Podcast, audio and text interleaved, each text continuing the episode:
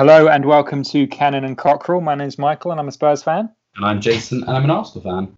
And the season is over. Spurs finished 7th and qualified for the Europa Conference League. Arsenal in 8th and have no European football, I think, for the first time in 25 years. Maybe Jason will correct me there. Jason, how do you feel about how Arsenal's season finished and the season as a whole? It's quite funny because at the point where Leicester were winning on the final day and Arsenal were winning, I thought, I was getting my head around it and saying, well, it's Europe. We won't be embarrassed on that front. It's a competition. Maybe we'll win it. We can put out some reserves. And I was starting to get a bit like, OK, I can get my head around it. And then when everything flipped, I was a bit like, Spurs, rubbish tournament, Conference League. And starting to convince myself that actually, maybe next year without Europe, a week between games, Arteta can get coaching the players. They can have rests, and you go full out. And there's no distractions or excuses. The cups are nice to have, but it's all out Premier League. So in a way, whilst it's disappointing and slightly embarrassing, I think there are positives, which we've seen with Chelsea and Liverpool in the past. And I guess conversely, to flip it to you, I mean, we were messaging throughout and I'm not sure you knew how to feel at that moment in time. No, I mean, it is nice that, and I should have opened with this and stressed this at the beginning, that this is now the 5th season in a row where Spurs have finished above Arsenal, which, considering how many years Arsenal finished above Spurs, it is nice now that we have this consistent run of finishing above you, and to stop you from celebrating that god-awful St. Totteringham's Day. It's not a trophy. Well, no, but I find it interesting that Arsenal have a whole day named after finishing above Spurs, and yet despite the fact we've done it 5 years in a row now, we still haven't come up with a name, almost as if it's not as big a deal for us as it is for you. I don't know. It seems like the Arsenal fans, like you said, when it looked like you were going to finish above us, all this talk about the Conference League seemed to fall by the wayside. And then when it flipped again, it's kind of like, oh, well, we don't want Conference League anyway. I mean, to kind of echo your thoughts in regards to Arsenal, it was quite a topsy-turvy final day. And I think both of us were probably wrapping our head, whatever happened either way, we would have found a way to say, oh, actually, that's what we really wanted, Go, oh, well, we didn't want Conference League anyway. And I must admit, there was a brief period of that day when we were losing to Leicester, Chelsea were losing to Villa, and I thought, it would be really annoying to have to hear St. Totteringham's Day again after going 4 years without it. But if finishing below Arsenal means that they get stuck in the Conference League, and even better, Chelsea miss out on the Champions League, then maybe that's a price I'd be willing to pay. But then as soon as Bale scored those goals late on, I was like, oh no, actually, it just felt so wrong, even for a few minutes, seeing that table, seeing us below you. And I thought, no, that would really hurt. It'd be kind of the icing on this terrible cake of a season if we were to finish below Arsenal again. And I feel like we just... Yeah, I mean, it does say a lot, the fact that we were even in that had that chance to even finish above you, considering our worst season ever and the arrogance of Spurs awarding themselves the league title in November. So yeah, pretty good. Well, yeah, that's the thing. I mean, but that's the other thing that's nice from our perspective as well, because this has been, in terms of league position, our worst season since the 08-09 season, when we started with 2 points from 8 games. So it's kind of nice to know that we can be that bad and still finish above Arsenal. I feel like it's kind of a reflection of how far we've risen and how far you've fallen. But to address the Conference League thing, which I know you're going to want to ask me about, obviously, we both said before it was something neither of us wanted to be in. But like you were saying, when you were kind of talking yourself into it, and maybe this is just because I've talked myself into it, I feel like you said, it is a European competition. And do you know what? Whatever, like put out the kids, put out the reserves. There's kind of no expectations on it. If we win it, great, it's a trophy. I mean, I'm sure you won't take it seriously or recognize it as a trophy if we win it, but it's a winnable trophy. Or we just use it as a chance to develop younger players or try out the reserves. And if we go out, then no one really cares because there's no sort of big expectation around it. No one really, it'd be interesting to see what it's like, its first ever season, whether it is something people get interested in or not. But I kind of feel like, well, Hopefully it won't be too damaging to our season. Obviously, I'd rather have... I mean, it's more really as a match-going fan, I don't want to be going to matches on a Sunday all the time. I don't like the Thursday-Sunday rhythm. And I'd rather, particularly with a new manager coming in, whoever that may be, I'd rather they have a free week, like you were saying with Arteta and Arsenal, to really focus on the Premier League. But maybe it's kind of famous last words there. I feel like it won't be too damaging or disruptive, I hope, because I feel like we'll treat it not disrespectfully, but I feel like we will use it as an opportunity to, as I said, give younger players some experience. And I mean, I even heard two separate people on two separate podcasts say, why don't they just give Ryan Mason and the under-23s the Conference League? Like, I don't know whether we'd be allowed to do that in the rules of the competition, but just be like, look, you take this with the youth team, and then whatever happens. You know, if you go and win it, amazing, incredible. And if you don't, well, it doesn't matter. We're just using it as experience. It'd be interesting to see how we approach it. Obviously, it's a bit of a joke at our expense, being Champions League finalists a couple of years ago, now in this. But I think I said before, as soon as this competition was announced, I thought, well, that's got Spurs written all over it. And I look forward to us being knocked out in the first knockout round by whoever, some club we haven't heard of right now. Although Jose Mourinho's Roma are in it. So actually, you can guarantee now that is what will happen. Just like Arsenal were knocked out of the Europa League by Unai Emery's Villarreal, you can guarantee we'll get knocked out of the Conference League by Jose Mourinho's Roma. But no, I think beforehand, I think avoiding Conference League, I would have been willing to maybe finish below Arsenal. But I think actually in reality, once I saw the table, I'm happy to be in the Conference League if it means maintaining our league dominance over Arsenal. And, you know, whatever, let's embrace it, let's have fun with it, and let's see what happens. It might actually be a lot of fun. And to go back to what you said with Arteta and Arsenal, I mean, you said it will give you more time for Arteta to coach the players, but do you really want Arteta spending more time with those players? I mean, this has been his first full season. You finished 8th. It's been an historically bad season for you.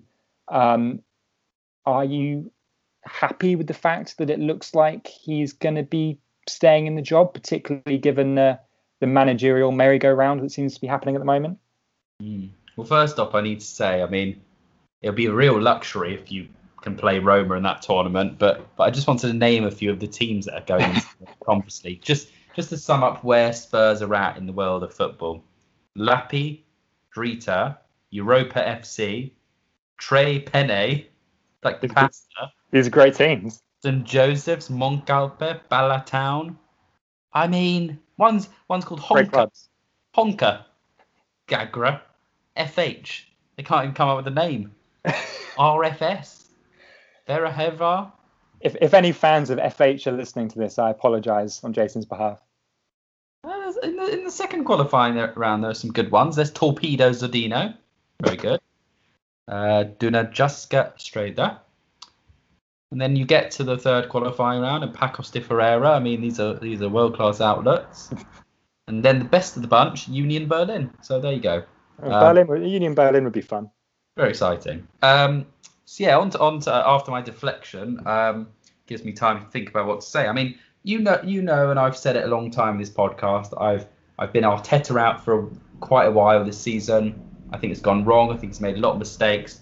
I don't think he is the solution to our problem of getting back to the promised land, whatever that actually is anymore. However, I can sit here and cry about it and moan all day long. Or I can accept the reality that if he was going to be sacked, it would have been after the Villarreal game. And that we're stuck with him.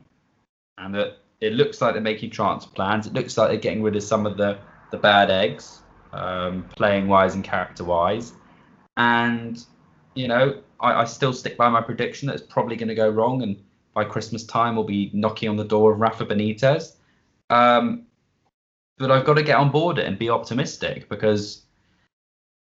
Otherwise, I'm fighting a losing battle. I don't believe that my voice only is going to be what's going to get a change of manager. Probably far from it. I feel like the more resistance, the more the board actually think, you know what? Let's stick it out. Let's see what happens. They might be right. who knows? Who knows? But yeah, speaking of managers, I mean, it's been a bit of a day for managerial talk, or a bit of a week. I saw a spin-off on Craig David's song, you know, where it's talking about da da da da Friday, Saturday, whatever it is. I don't even know it. Other era. And it was just a different manager name every day, and I don't know. I mean, I when I turned on the TV earlier, I saw Pochettino, and they were talking about it on TalkSport, and then when I was scrolling the Daily Mail just before, it said Conte. So I don't know what's going on, but you made quite a funny remark just before, and I want to know where your head's at. I mean, in terms of managers, we've gone from, you know, thinking, oh, potentially we're gonna get some dross, to now sticking it out with our guy, and you've gone probably from the same, but you've had the opposite effect despite your Conference League finish. Yeah, I mean, my head is gone. I mean, I've been refreshing Twitter non-stop all day. It's been an absolute whirlwind. Somebody worryingly, given how that turned out, compared it to the kind of transfer deadline day when we were being linked to Bruno Fernandes, Paulo Dybala, and Philippe Coutinho all at the same time.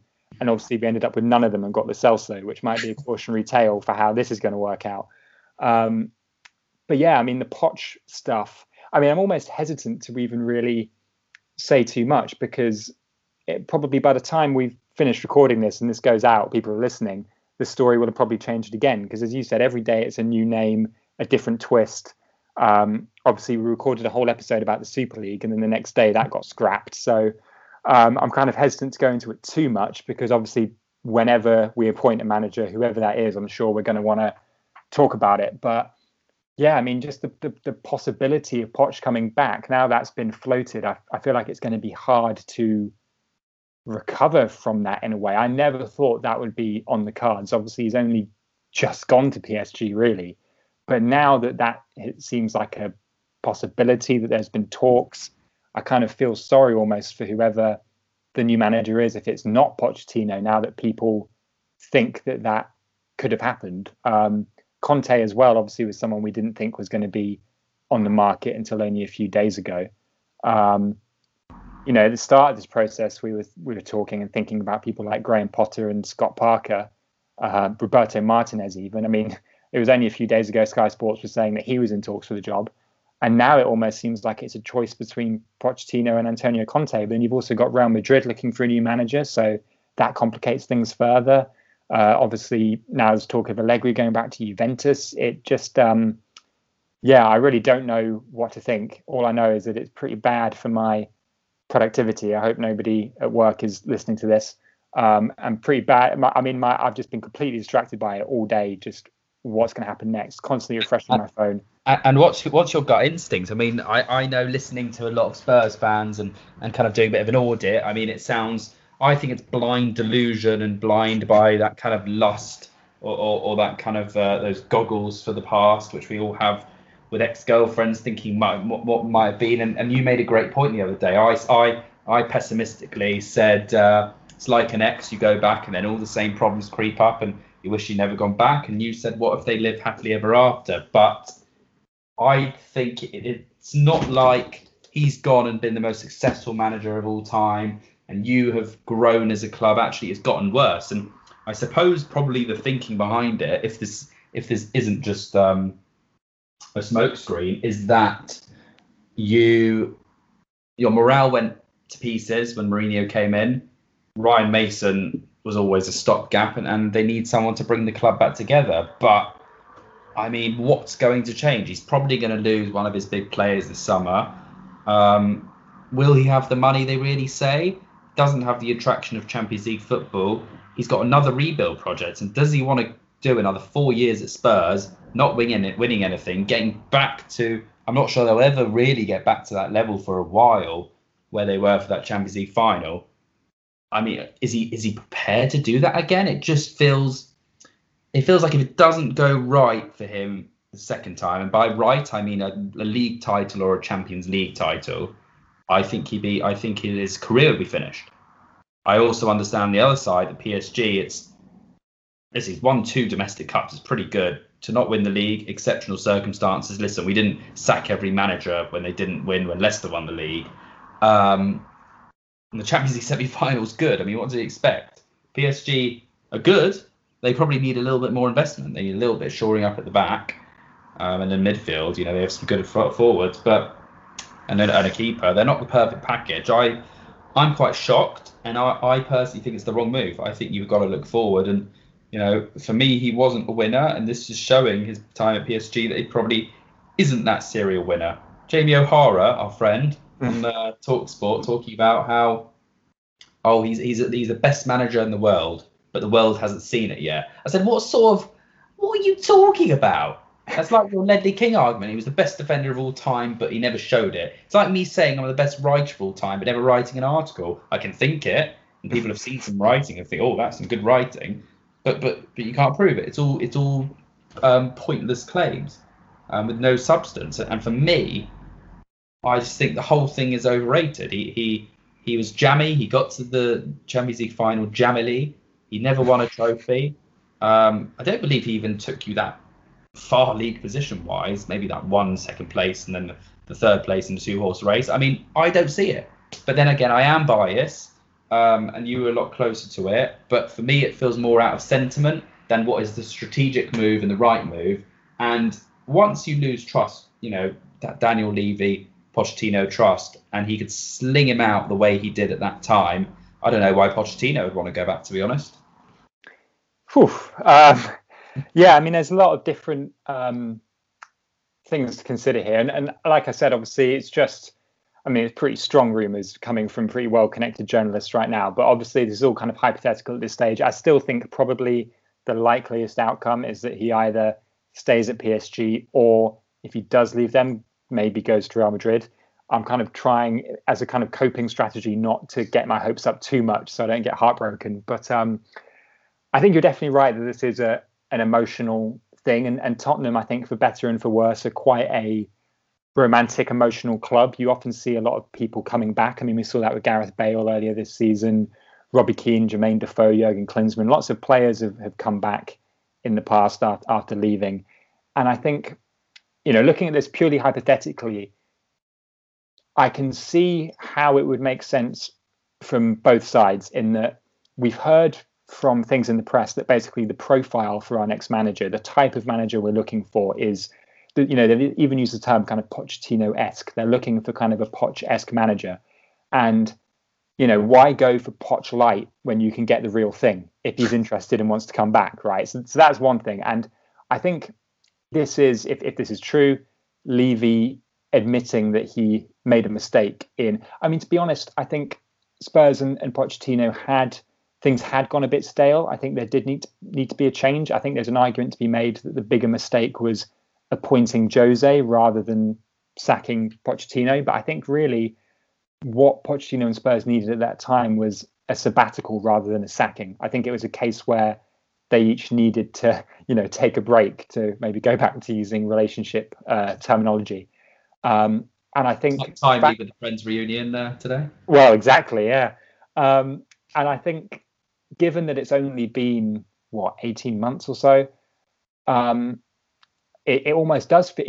If he were to come back, and that's a massive if, it almost would feel a bit like a sabbatical. And I think, you know, from Tottenham's perspective, Levy knows that he needs to get the fans back on side. And he doesn't just need someone who can improve things on the pitch.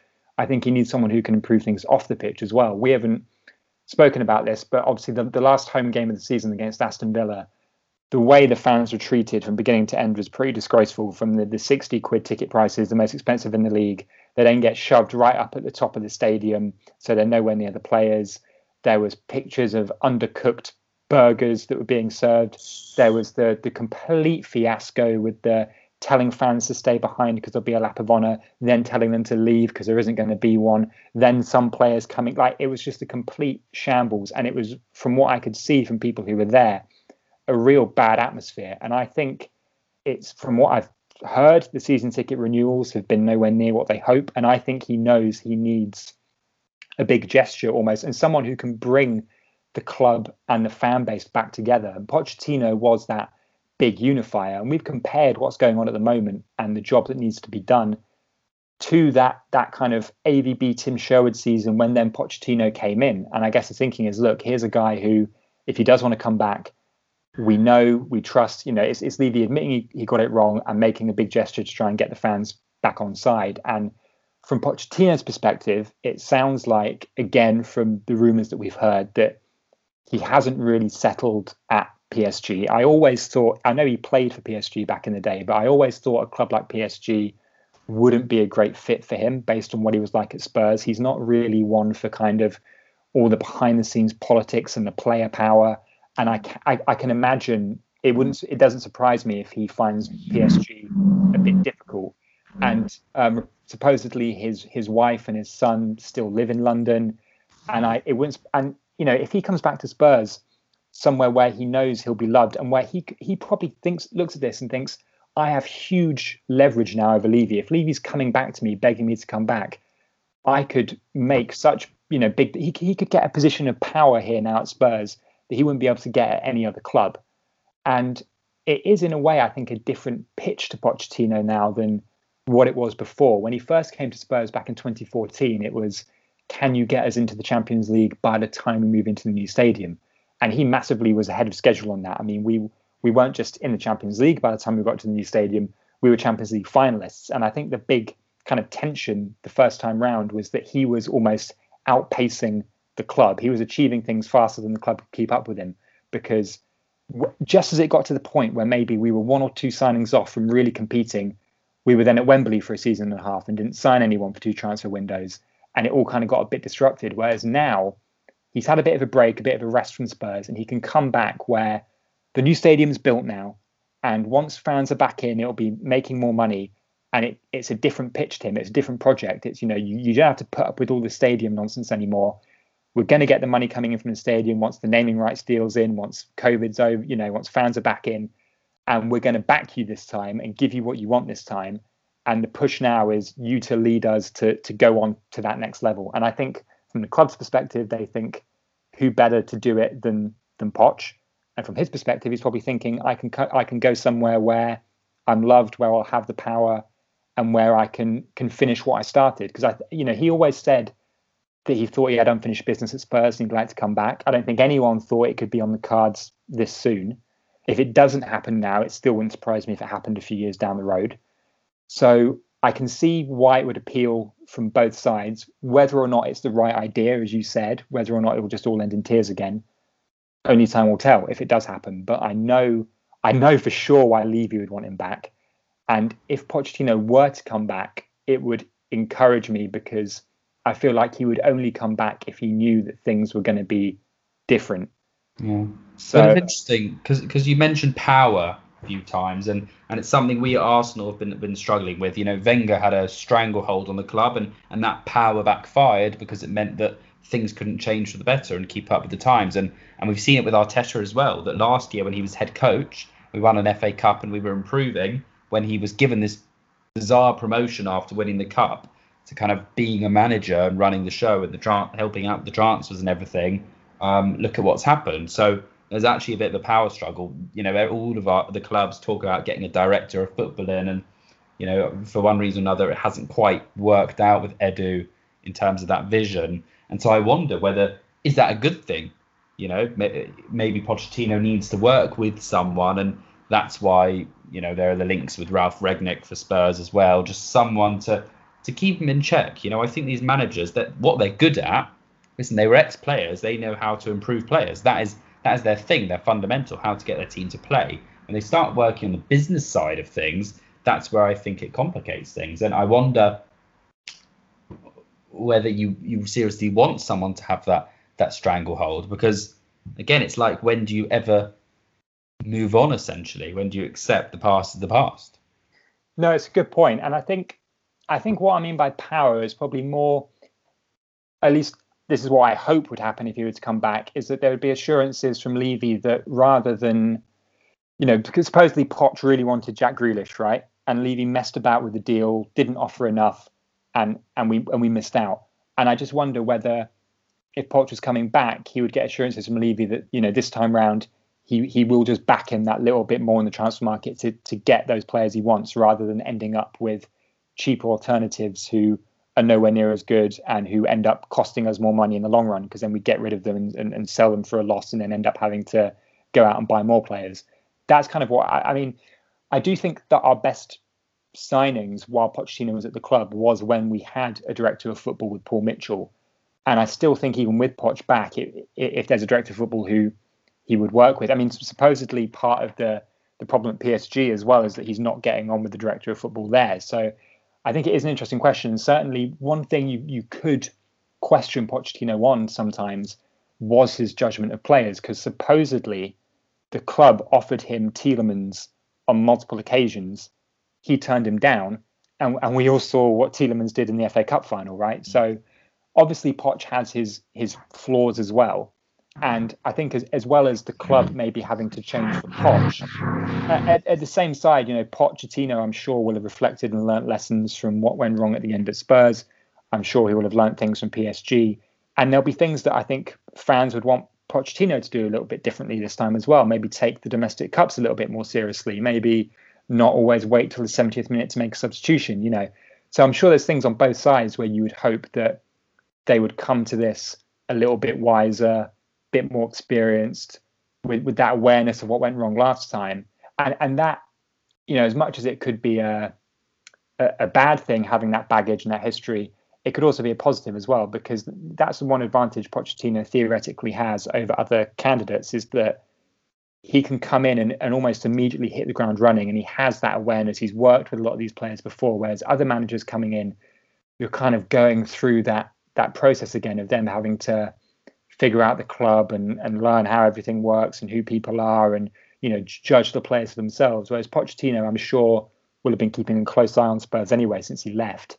And he can come in and almost immediately say to Levy, right, here's what we need to do. Get rid of these guys. Let's do this. Let's do that. There's not that kind of transition period to the club or to the league or to the country that you might get with some of the other managers. So I think, you know, obviously there are potential pros or cons, but I just feel like, yeah, obviously emotionally there's a huge connection there, but I do also feel logically, I know there's a whole Antonio Conte thing floating about, but like I said, if you're looking for a Poch-esque person, why not just get Poch if he's keen for it? And no one knows the club better. And maybe, I know it sounds, you know, when you hear people say something like this, you think they're being a bit deluded, but maybe this time will be different. You know, maybe he can. Maybe he can change. Yeah, maybe he can finish what he started, and maybe the club will do things differently. I just feel like, I mean, the other thing as well is obviously Antonio Conte's name's flirting about, and again, maybe going to Real Madrid instead.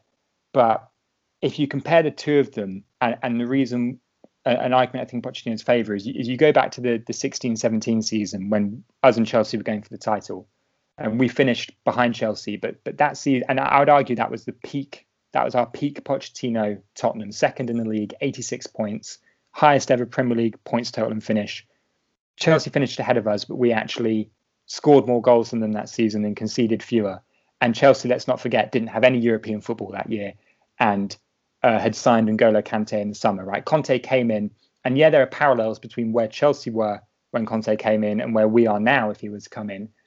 But that Chelsea side had won a title the season before last. He went out and signed N'Golo Kante. They had no European football distractions.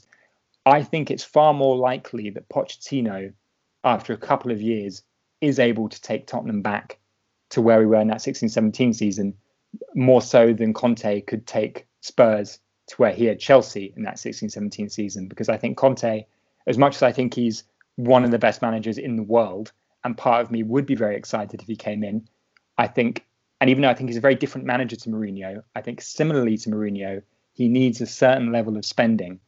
And I feel like even if there was short-term success, it would all end in tears within a couple of years, and then you'd be wanting a Poch-esque manager again anyway. Whereas Pochettino, I think, is more long-term, more sustainable, and is able, I think, he's proven that within the constraints that Spurs have in not being able to compete with certain giant clubs of certain players, has shown that within that environment, he can get Spurs to that level. And I would sooner back Poch to get us back there than I would Conte, given the differences in in their character and their spending and past experience. But I mean, who knows? Tomorrow we could wake up and Scott Parker is announced on a 7-year contract. I mean, everything is changing so fast. Yeah, I mean, it's very it's hard to know what is real and what's not. I mean, I feel like there's no smoke without fire, and there wouldn't be a Sky Sports announcement talking about talks if it wasn't something serious. And in my mind, when they start doing that, it's kind of a done deal. And I suppose, I don't know, it's a nice luxury for you to have, really, you know, to be deciding between all these big managers, if that is the truth. I mean, you know, it's a bit different to us. If we're linked with a manager, we know, well, we got to sack the first one. You have a blank seat. There's a seat ready and warm, ready to take for a club that's in the Premier League and has some good players. But yeah, I think there's so much going on around Spurs as well, as we saw on the final day of the season. You know, the emotion from Harry Kane. The Bale goals showing, you know, has he still got it? Question marks over your keeper, over your defence. I mean, it's a big summer for you guys. It is. And as you said, with the story coming out, the only part of me that, well, one of the things that makes me think this could actually happen is that I don't think they would want this story coming out unless it was really close to happening. Because as I said earlier, now that you've put this idea out there, I think it's going to be very hard for Tottenham if they end up not hiring Pochettino, because the new guy will almost instantly be kind of undermined in the eyes of the fans because they know what might have been. And as soon as, you know, things go wrong, there's a bad run of form, you know, everyone will be saying, oh, if only we'd got Poch. And I mean, for Levy to be admitting basically the mistake of sacking Poch by trying to get him again, the only thing more embarrassing than that is then failing in your attempts to get him back. You know, admitting in this public way that you made the biggest mistake of your career or your time running this club and trying to fix it and then failing in that as well. And for Pochettino as well, if he ends up staying at PSG after all of this, after supposedly talks with us, it undermines his position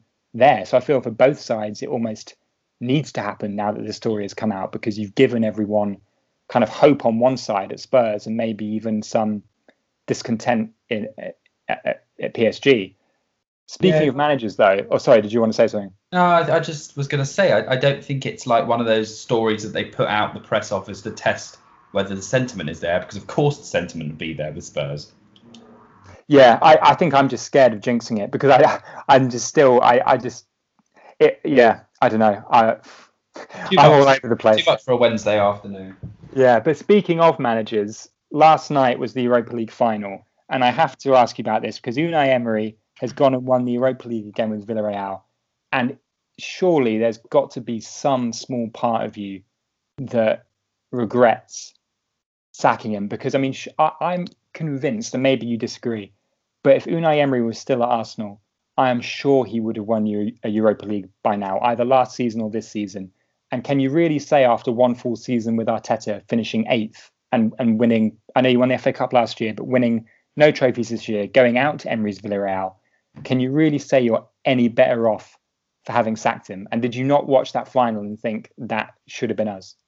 I'm mixed about this, because I think it was such travesty at the time under Emery, the way we were playing and the way we bottled it when we were in firm top four and that final, and it was the English language and the culture and all the players walking all over him. I think it was a disaster, and he had to go, and he wasn't right for the club. It's not a coincidence the two clubs he's done the best at are Spanish clubs, where the man speaks Spanish and clearly is able to get his team playing. But yeah, I mean, it's unbelievable. He's won 4 of them, and in the 5th one, he got destroyed with us. But the truth is, when you look at it, you think, well, he got us to a final. So that's pretty impressive. It's an impressive record. Listen, we can speculate all you want. I can't tell you whether he would have won us one of those. But would we have done better? I mean, maybe because of his experience. But we started that season after badly as well. I think it was much of muchness. I think it runs much deeper than the manager at the club. I think there is so much. I think there's still that legacy from Wenger. You know, you still had those players who were lingering on, the Kolasinacs and the Erzels and Mustafis, and I can't remember if Socrates. I think he might have been a Emery signing. Even Aubameyang is Wenger heritage, and Lacazette. I mean, I think once that's gone, and we can start bringing in the right characters, and the structure of the club is better, then in that case, it might not almost matter who the manager is if you get the right caliber. I'm happy for him because I think he got a hard rap, including from me. And, you know, you've got to think good for the guy. He worked hard. I love that he beat United because we don't want another English club winning those trophies. And I don't think Ollie's going to last long, in my opinion, still. The United pundits still aren't happy. And that's their friend they're talking about. And I feel like Sir Alex going there is very undermining. I know the sentiment, but can you imagine? I mean, you're always going to be in Fergie's shadow. And I was saying this to a friend the other day, like, people say, oh, why doesn't Wenger go back to Arsenal? But when Wenger left, bringing him on the board, we were a loser club. And bringing that losing mentality is not good. When Fergie left, he'd left on a winning streak. So having him around, he still has that winning aura and those great ideas. Going back to this topic on Unai, you know, you can even see the respect. Fergie shook his hand, and he's always in those UEFA manager conferences. He's clearly a good manager. He's clearly at that top level, but the style, you know, they weren't great yesterday in terms of style. Villarreal, they're not very exciting to watch. And I think Arsenal have that identity that we want to play well. I do agree it's all about winning, but we want to have that style, and he didn't have it. And, you know, it could have easily gone the other way. You know, De Gea's ball slips through and they go back to the start. You know, it's a penalty shootout at the end of the day. But yeah, you can't deny that he's a good manager. It's embarrassing for us. Humiliating, actually, and embarrassing for the board. But it is what it is. And I still think we're going to be better off long term for sacking him, even if the short term hurts a little. Interesting. And looking back at this season just gone, I'm curious to know who your Arsenal Player of the Year is, if you have one, and then who your overall Premier League Player of the Year is. Oh, wow. So Arsenal player, I mean, they really haven't covered themselves in glory, have they? I think, you know, the final two have got to be Smith-Rowe versus Saka. I would say Smith-Rowe, Emil Smith-Rowe, because when him getting into that lineup against Chelsea when everyone was injured, that he was going to be sacked, Arteta. I mean, that was it. And he came in, he changed the game. He gave us the creativity we hadn't had since Ozil. And he saved, I mean, saying that he saved our season, probably saved us from relegation, to be honest. And now we've got a ready-made number 10 with a bit more potential and time on the pitch. I think he's going to be in that England squad anytime soon. So, yeah, for sure, Smith-Rowe for me. You know, Tierney was amazing, and Saka gets an honourable mention, and Lacazette for some of his goals, but and Pepe's been good, but no, for me, Smith-Rowe defines a season that, yes, it was absolute rubbish. He's not rubbish, but there were silver linings at the end of it, and he was one of those gems. In terms of Premier League, now we've had a chat about this because, you know, stats don't lie. Harry Kane by a mile, you know, goals and assists is really impressive. But for me, you know, you've got to think about what he's contributing to, and he's contributed to nothing. So in my eyes, you give it to a City player. I think it was Carragher maybe who said about Gundogan, and, you know, at that core moment in time, he drove them to that title. He got them there. So, and Diaz, I mean, you kind of look at Diaz and Stones, Cancelo even, you could probably give an argument to. De Bruyne seems to run completely quiet this year. I heard someone gave him the award. I thought it was a bit odd.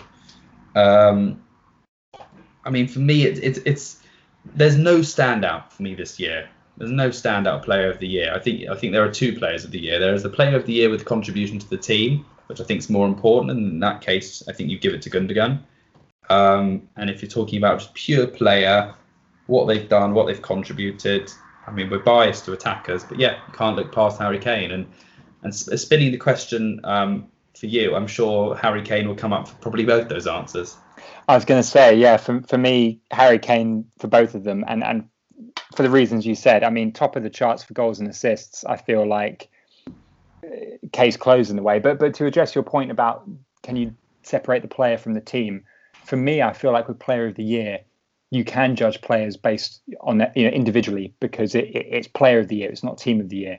And I get that there is this tendency to think that the Player of the Year should come from the title-winning side, and in many seasons they do. But I feel, if anything, it makes what Harry Kane's achieved this season all the more impressive that he did it for a Spurs side that finished seventh, that ended up sacking their manager, that was managed by a 29-year-old for the last few weeks of the season, that played defensive football for most of the year. You know, not great football under Mourinho, and yet Kane was putting up these numbers. I feel like no player was more important, more influential to their team this season than Harry Kane was. I mean, if you take Kane out of Spurs, and I know you could see this as a criticism of Spurs, but if you're looking just at Harry Kane, you take him out of us this season, you know, we're probably in a relegation battle. I feel like, and we've seen with City, you could take any of those players out of the first team and they'll be fine. You know, De Bruyne was out injured for a long period of the season. When he came back, Gundogan kind of went quiet again. You know, Diaz and Stones, like you said, I feel like they're all interchangeable at City, which is a testament to the strength of the squad that they've built, which you can do when you've got that money. But for me, it makes the players on an individual basis a little bit less impressive. For me, Kane, I feel like it wouldn't even be a debate almost if it was any other player at any other club. You top the charts for goals and assists. It shows your overall impact. I think it's one of his best individual seasons ever. Yeah, I wish it was in service of a league title or even an FA Cup or something like that. But looking on a purely individual basis, I don't think any player has been more influential for their team or put up better numbers than Harry Kane. Speaking of Harry Kane, and it's kind of going back to that Pochettino thing. Do you think even if Daniel Levy said, listen, Poch, I'm selling Kane, I'm going to give you 120 million in your account, do you think he'd be all right with that? I mean, do you think that could be a lot of people are saying, oh, he's going to convince him to stay, but do you think that side of the deal could work out for everyone? Well, yeah, that is the thing about it. And actually, I think this is the first time we've spoke since Harry Kane's interview with Gary Neville. Oh, yeah. and all this news coming out. It's interesting because I could see it going either way with how a potential Pochettino appointment affects Kane. I mean, primarily, I feel like Kane wants to go regardless. I feel like you don't go out and do the stuff that he's done so far unless you're really set on leaving. But then on the flip side, I read someone on Twitter say, you know, do you not think that Pochettino wouldn't have had a kind of a conversation on the down low with Harry Kane about this before coming back? Mm. Because there's been rumours about them being in touch already about how him calling up Kane to find out what his plans were if Spurs didn't qualify for the Champions League, and you get the suspicion that him and Pochettino are still in contact. So I don't know, maybe Pochettino coming back does make Kane think twice. I mean, maybe Conte coming in makes Kane think twice. I don't know. I mean, my instinct is that Kane wants to go regardless, but that certainly having Pochettino would maybe make him feel a little bit better about having to stay at Spurs for another year if it didn't happen. And on the flip side with Poch, kind of going back to what I said earlier about almost trusting him more than a Conte type, definitely if we were to lose Harry Kane and get all of that money, I don't think there's anyone we trust more than Pochettino to rebuild the team post Harry Kane, where they almost feel like if you hire Antonio Conte and then sell Harry Kane, Conte probably quits in a strop because you've sold Harry Kane. Even although who knows, maybe he can then convince Lukaku to come and join him from Inter Milan as a very nice a Kane replacement. But the Spurs fans accept that if that's the price you have to pay for Pochettino. I mean, if I gave you the choice now, Harry Kane or Pochettino, would you pick Harry Kane every day of the week? It's a good point. Again, to mention what I saw someone on Twitter say earlier, they said, Poch isn't coming to make Kane stay. He's coming because Kane's leaving. Like, even more, it's the Levy PR thing, right? We're losing Kane, but I'll get the fans back on side by bringing back Pochettino. Yeah. I don't know. I mean, it's probably going to be Klinsmann on the last day of the transfer window. No, it will be. It'll be Klinsmann coming in as manager, and then we'll get Christian Benteke on a free on deadline day. Sam is assistant manager. Yeah. I mean, to be honest, I mean, I've said this to you and I kind of hinted at it last time we spoke after the cup final. I'm very much of the opinion if Kane wants to go and we get 100+ million bid for him, then sell him and go out and buy. Personally, if it was me in charge, I'd then go out and use that money to buy Jack Grealish and Danny Ings or Lukaku, like just players who are Premier League proven, who can come in and hit the ground running, because you're going to need players who can do that. You know, it's going to be enough of a transition already. Just go and pay the top dollar for the players who can do the business. Mm-hmm. None of this kind of taking a gamble on players who, you know, don't know the league, or, you know, have maybe one. I've always thought if we ever had to replace Harry Kane, not only would you want to buy multiple players to plug not just the goals, but the assists, but you'd also, it's interesting because he left behind in a sign, which I think shows that he thinks he's going. He left behind kind of like a signed shirt for Dane Scarlett that he posed. And it was almost like a kind of, you know, passing of the torch moment. And I kind of feel like Spurs will have in their head a long-term replacement for Harry Kane, someone like Dane Scarlett coming to the academy, who they think, all being well, you're really our Harry Kane replacement, but you don't want to put that pressure on them too soon to start with. So you bring in a kind of older, more experienced, big-name striker, kind of like what United have done with Cavani, who has the character to handle following in Harry Kane's footsteps, to give that younger striker the time to develop and come through and then actually be long-term replacement. I feel like that's what we should do if we were being kind of smart about it, rather than just going out and signing one striker of a kind of young age, even though I'd quite like, I don't know, an Ollie Watkins, for example. If you just sign Ollie Watkins and say, right, here's the Harry Kane replacement, I feel like you're setting him up for failure to start with. Whereas if you, this is kind of a weird comparison, but I remember, was it Quentin Tarantino or Robert Rodriguez? One director who'd asked the other about advice to, they'd made an incredible debut film. And it's like, you know, how do you follow it up? The pressure of, you know, it's kind of like that difficult second album. And I can't remember if it was Robert Rodriguez saying this to Tarantino or the other way around. I think it was Robert Rodriguez saying this to Tarantino, but he basically said, you know, do so many different things that nobody knows what your follow-up actually is. So, you know, do this TV show, do this film, do this thing, and then nobody can say, oh, that was a disappointment, because they don't know what the next thing is. And I feel that's what you've got to do with Kane. Sign a few players who are all the Kane replacement, and then that way it takes pressure off. That being said, that's basically what we did with Gareth Bale, and that didn't turn out well. So who knows, maybe in 10 years' time or 5 years' time, Harry Kane will be coming back on loan, and Kane will be the Kane replacement, just like Bale's ended up basically being the Bale replacement. Well, that's the thing. And it's interesting, there isn't much talk about the ins at the moment at Tottenham. And at Arsenal, it's more, you know, it's a bit of both as well. I mean, there's Buendia, there's lots of talk, and Tarek Lamptey, there was a bit of talk, and Ryan Bertrand as well, oddly.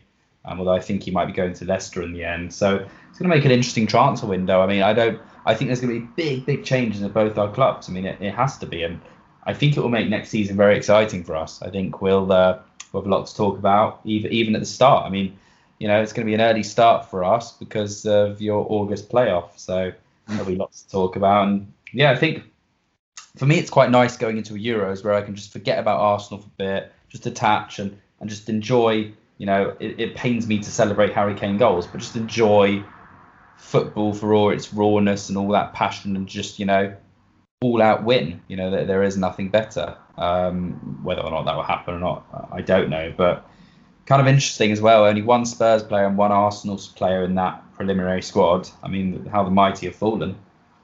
Well, yeah. I mean, and I don't think you could really argue that's unfair. I don't think any of the other Spurs, and I'm sure the likes of Dele and Dyer and Winks, given that, are probably desperate for Poch to be back, because under him they were England regulars, and maybe they think he can get them back there for the World Cup next year, which feels weird to say.